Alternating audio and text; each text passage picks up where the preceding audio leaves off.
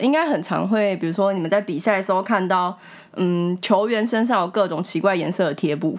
那个称之为肌贴。那它比较多是可能是呃受伤的选手会贴，或是预防伤害等等的。 Hey yo, what's up, bro？大家好，我是 YQ，然后我是这个频道的主持人。我们的频道是再见白咖，然后就是希望大家可以远离白咖，有一个好的双脚，然后去做好的运动。所以我们希望可以去推广，就是怎么样正确的去运动。然后我是物理治疗师，然后现在在就是念研究所，一边做研究，然后一边在临床兼职。好，那。呃，我们要介绍我们的另外一位嘉宾，但他其实也是我们这个频道的第二位主持人 Roy，那来跟大家打个招呼。嗨，大家好，我是运动防护员。那我这样在高中的体育班担任防护员的角色，这样。那我们今天要介绍的主题是运动场边的防护。那因为就是 Roy 他是防护员，然后出过很多很多的防护。那我只算是物理治疗师，那我有一些防护的经验。那运动场边防护的话，它其实包含了大会防护，也就是它是属于那个主办方的运动防护员，然后或者是随队防护，一个 team 里面他自己专属的防护员。然后我们会拆成两集，就是一集是讲大会防护，一集是讲随队的防护。然后我们第一集的话，就是先来介绍大会的防护。那之后要不要先来解释一下，就是什么是大会的防护？好，主要呢，大会防护会做的事情包罗万象，例如，但大家都会觉得就在吸冰块跟喷冷喷，就就如果你如果是一个运动员，或是一般民众，或是任何人，呃，对一个防护员说，所以你们只会吸冰块跟喷冷喷的话，就是全部的防护员一定就是会超级不爽。因为我们录 这个主会生题呢，气哦，会生气。我们 录这个主题就是要来平反一下对，我啊们平反一下，我运们动不防护是员除了吸 冰块跟喷冷喷之外，还有做些什么事情？那还有民众或是就是运动员，那真的在比赛的时候，可以知道有哪些时候是可以去寻求防护员的那个帮助。对对，所以我们不是只有会吸冰块跟喷冷喷。好，但大家嗯，如果没有在运动的，应该也不知道什么是吸冰块。好，就是呃，大会防护有分成，就是做的事情大概是比赛前、比赛中、比赛后这样。那我们在比赛前，呃，一个大会防护在比赛前需要注意的事情，比较偏向于整个球场，就是你大概要知道一下现在这个环境的一些状况，比如说可能这个足球场旁边有个洞，然后你可能就要呃，可能跟裁判提醒一下。哦、我是真的有遇过，就是足球场上有一个洞，然后它其实，在线的外面，它不在比赛球场里面，它在那个球场的线外面。然后可是你知道会有边绳，对不对？那个边绳就直接踩进了洞里面，然后他就他的脚就大扭，然后他就送医院，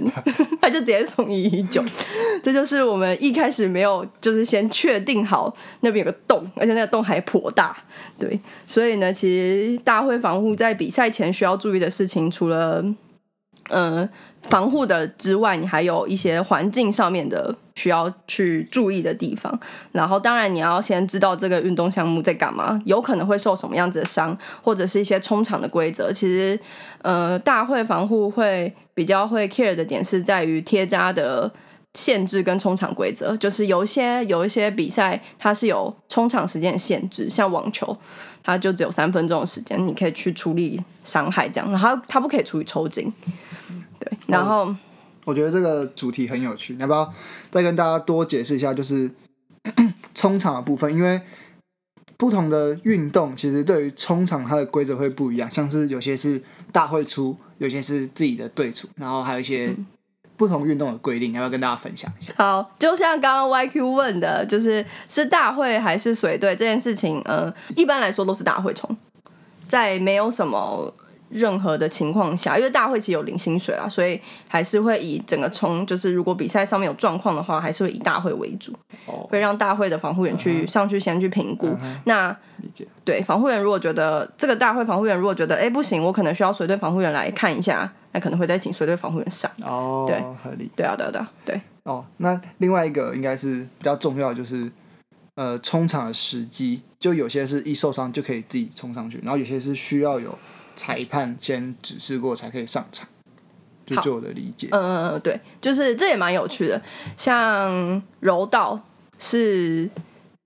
防护员不可以随便上去，因为呃，只要防护员一上去，基本上这个选手就是弃权的意思。所以哦，除非除非柔道的，比如说选手他有流血，因为柔道不可以见血，所以如果见血的话，裁判会喊暂停，然后请柔道选手走到场边，然后防护员上去帮他的血处理掉。所以如果他衣服上有血，你要用白贴贴。如果他的手上有血，你就是用 OK 绷贴起来这样。那如果是比如说真的他脱臼，假设他脱臼，他不能，我不能上去帮他固定什么的，我也不能上去做一些任何处理。他如果我上去了，就表示他弃权了，嗯所以他只能自己复位，或者是嗯就是他弃权。他直接跟裁判说他弃权，那就是不打，那就下来，就判对方赢，这样，这那可是以，那可柔以道。，那可以 time out，然后自己贴嘛，没有不行，都不行。就是当下。对他们就是一个非常有那个需要运动家精神的部分，这样。所以你有常常看到，比如说柔道选手，因为柔道选手其实很多都是惯性脱臼，嗯，他们其实很多都是很已经习惯性了。然后你只要看到柔道选手突然在地板上做一个手撑地板，这样撑一下，你就知道他刚刚脱臼了。他就是自己讲卡回去这样。呃，对，，就是这是柔道部分。那其实大部分的大部分的运动都是需要裁判去说暂停，然后让防护员上去的，是不能不能随便乱上去的。大部分还有一个项目很特别，叫做橄榄球，只要有选手倒地。然后裁判是不会喊暂停，比赛会继续，防护员就要越过所有的障碍物，然后到那个选手的地方， 然后去评估，就是哦，他还可以继续上场，还是要先到场边处理？嗯、对，这蛮有趣的。对，然后像嗯、呃贴扎有一些规则，就是不同运动项目、哦对贴扎也会有不同这个我规觉则得。是也很有趣的。对，那贴扎就是哦，贴扎是我们比赛前会需要做的事情。嗯、也不是每个大会都需要做，有些大会是有提供贴扎耗材的，那我们就会帮他们贴扎。那有些大会没有提供的话，就是必须要是可能随队防护员自己去处理贴扎的部分。对，那贴扎就主要都是呃，一定是选手受伤会要贴扎，比较少会是预防的部分。那嗯、呃蛮多会贴肌贴的，肌贴通常不会是大会贴，除非选手自己拿肌贴啦，因为大会通常没有这么多经费有肌贴。那现在大家比应该比较常看到的就是肌贴，就是五花就是很多五颜六颜色在身上的，对，但那些颜色没有什么意义，就是帅而已，就是它其实没有什么对，就是对其实大呃都就贴布都一样，只是它对颜色不同而已。对，那呃，大家比较少见的，比如说白贴、青弹、重弹等等的一些贴布，那些都会是比较呃，那蛮属于运动员啊，运动员才会需要用到的贴扎的耗材。这样，那不同项目也会有不同的规则，比如说棒球选手，他是如果是投手的话，他的手指头不可以有贴布。嗯，他嗯，应该说他整个上肢露出来的部分，比如说他穿短袖，它里面没有长长束衣的话，那他的整个手臂、前手臂都不可以有贴布。对，然后对就也不能有护网那些。对对对，投手就是比较要需要注意的地方。然后我之前就有遇过一件很好笑的事情，就是那个一个棒球投手来找我。然后是高中生，然后他是手指头破皮，然后我就问他说：“哎，你是投手吗？”他说：“对，我是投手。”我说：“可是这样你不能贴。”他就说：“哦，好吧。”他就这样很落寞的走回去，这样。然后呢，结果他就是在呃投球的过程中，然后我发现，哎、他是投，他是右右撇子，他是右投，但是他刚刚来找我贴的是左手， 我整个大失误。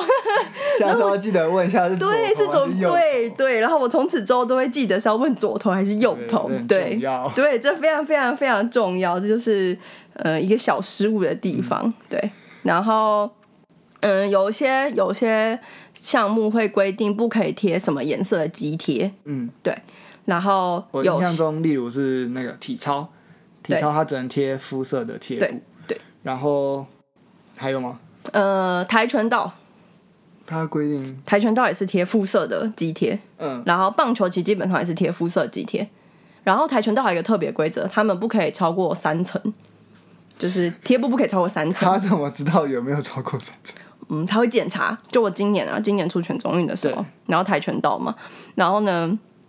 因为是我贴的，因为不是大会贴，是我贴的。然后我贴完之后，选手要到大会的防护站去给防护员打勾，就是要大会的防护员确定这个贴布是 OK 的，他才可以去场上比赛。嗯，然后还有另外一个可以补充的就是游泳，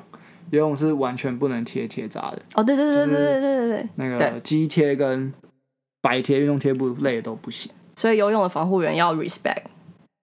嗯真的超级 respect，因为他必须不靠任何的贴布，嗯，然后必须要靠他就是防护员的所有的专业能力，让这个选手有办法去比赛。对，然后他们中间的休息时间，你又要不让他们又要恢复，然后又要再调整，然后再比下一场、比决赛等等的。嗯对，然后游泳选手的感受自己的张力的那个感知很强，他只要有一点点觉得不舒服，他就会可能差那个零点几秒，嗯他就会表现不好。我觉得就是运动员他其实都都蛮需要的能力，真的，就是对于自我身体的觉察，没错，因为他们对于动作就会很要求。对，然后还有自己身体的状呃状况的调整。没错好。我讲哪？哇，你讲超多的欸啊，比赛我还我们还在比赛前嘞，哦，好哦啊，比赛前跟一点点比赛中。对，好，那好，我再统全部统整一次， 就是基本上我们在比赛前的时候会做的事情，就是整检查环境啊，然后帮熊贴扎，然后在比赛中的时候主要就是冲场。那冲场的规则跟一些贴扎规则刚刚都介绍过了。那比赛中的冲场，这个选手已经是受伤了，所以我们才会上去。那上去的第一件事情，你一定是要先确定他有没有办法再继续比赛。嗯那最可以确定没办法继续比赛就是骨折，那就是不用说，就是一定是固定，然后直接下来这样。那评估这件事情就是防护员跟物理治疗师的能力啦，就是这就是我们的专业的成分在。那就是假如说你评估完他的他的伤势是嗯，可能可以比，可能不能比，那你当然比下去一定有可能会加剧他的嗯伤势，那这时候可能就会是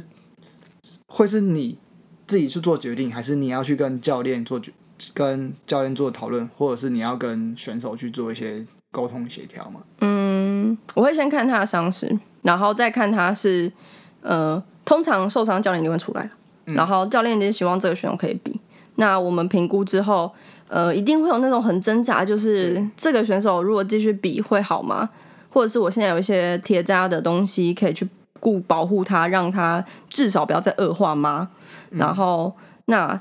因为我们没有医生，就是场边没有医生，所以所以我们就是必须要坚持住自己的评估的专业度。比如说，他继续比赛跟下来休息，那如果他继续比赛，可能会可能不会加剧他的恶化，可能就是维持。嗯，那我基本上会让他比。我算是一个蛮保守的人，嗯如果我觉得会加剧他的恶化，他可能会变得不好，那我可能就会跟教练说，这个选手已经不适合再比赛了，就是我可能使用一些贴扎的方法，没有办法让他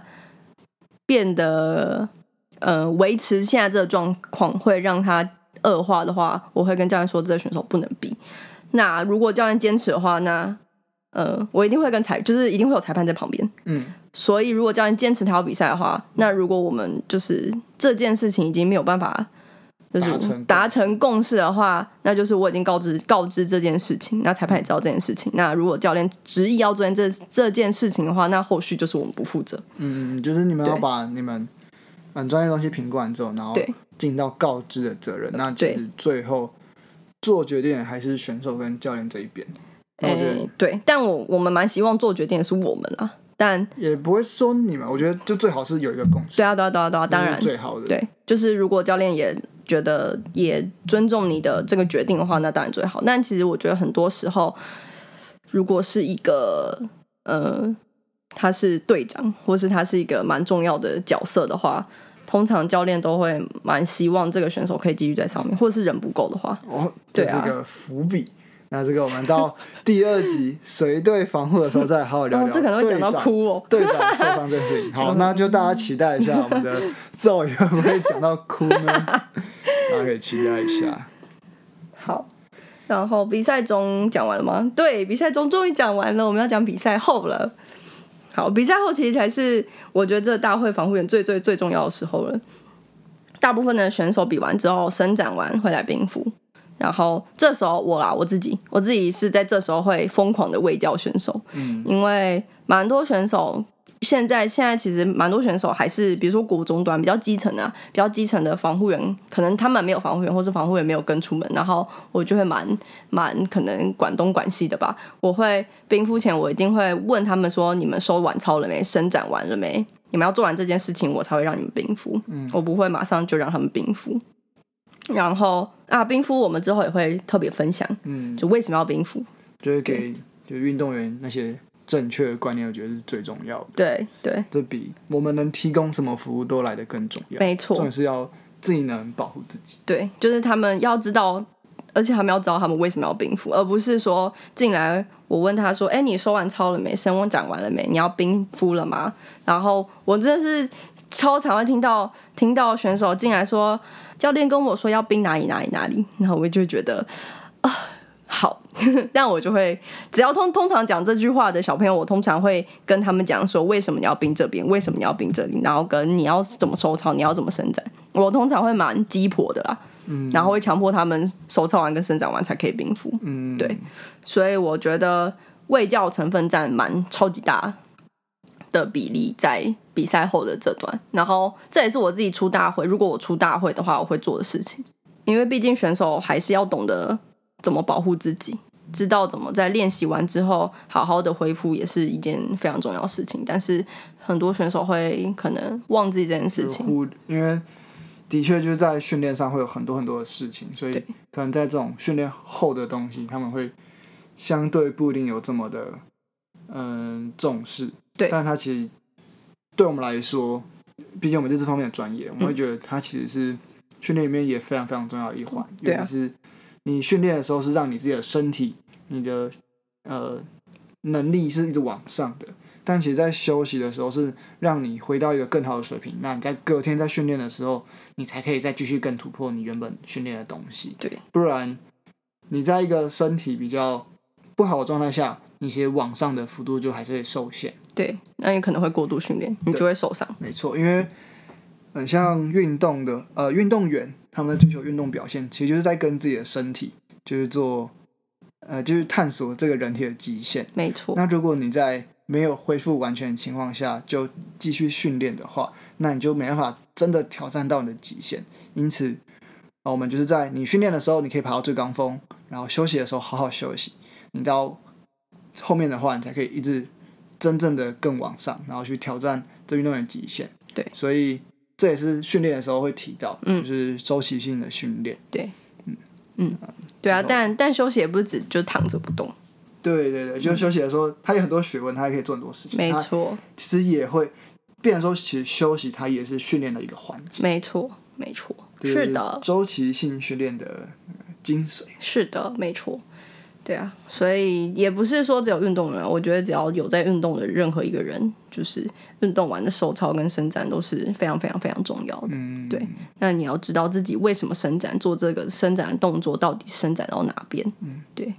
而且刚刚提到的是能力提升的部分，那其实收操更重要的是预防受伤这一块。就不讲啊，就是受伤之后就什么都没了，你又要很多东西要从头来，经历漫长的复健。所没以，错，对，虽然你们不受伤，我们就没有没有没有那个没有饭吃，没有 饭吃，但没关系，我觉得宁可没有饭吃，也要让你们是健康的，就是好好的运动，我没觉得错这才是最重要的。真的这才受是伤我很们的呃，身为物理治疗师或运动方面的初衷啊，对，所以除了我们原本就会提供的医疗服务，就是可能复健或者是重新做一些训练之外，我觉得也是录这个 podcast 的一个很大的重点，就是在卫教，嗯，在预防伤害这一块，嗯，我们除了做呃复健然嗯后训练之外。我们要在前面怎么样去预防伤害，做哪些事情可以预防伤害，然后做哪些训练可以预防伤害，我觉得这是会更希望可以带给大家的东西。嗯是的，不要被动的等着受伤来找你，因为我们要主我们要更认真的好好保护自己，不要让自己受伤，这才是更重要的事情。没错，让我们饿死你们就成功了。 嗯，没关系，我还我还嗯有其他事可以做，我可以好好的就是训练选手。我也可以优化选手的动作。好，那这就是一个大的主题，之后可以聊聊。是的，好的，对，很多东西可以跟大家分享聊聊天。对，那那主要就是这样啊啦，这就是大会防护员会做的事情，对，听起来是蛮忙的，没有很忙，是我可以把它讲的很忙，就是他没有真的在新兵快跟喷人喷，你厉害，真的，不不愧是有上过新闻的运动防护员。 那在这过程中，若有遇到什么好玩的故事要跟大家分享一下？呃，例如什么要 IG 啊，我可能讲太凶，没有被咬过， 可惜可惜哦可惜了。可惜，啊不要肉搜那我，大家是请谢谢。 欢欢迎追 踪 Z O，我要跟大家分享一下，嗯，出大会，我想一下，我真的是出蛮多大会的。例如出了哪些项目嗯啊？从项目哦项目其实多和有点不记得，但是我觉得是从我从国小到、哦，没有国小到国小的大会没访问，有嗯我想到你你国小的时候就在出， 没啊有，我这么小就有那个远大志 向。我小时候就是要成为一个防护员这样，哦可以可以小时候就是见习生这样。啊，所以你出过国小的什么项目 吗？嗯，棒球，棒球，侏罗三杯，这应该算蛮有名的、啊，嗯大家应该都会，就是有在有在关注棒球，应该都知道。侏罗三杯超可爱，然后这这这是有趣的故事，要分享一下侏罗三杯有趣的故事。好啊就你看到国小一二年级的小朋友在地上打滚的故事， No 然后大会防护员呢很疗愈，很很可爱。大会防护员不是要去场上，就是通常他们受，他们通常不是因为受伤，然后我们被叫上去，通常是因为他们哭了，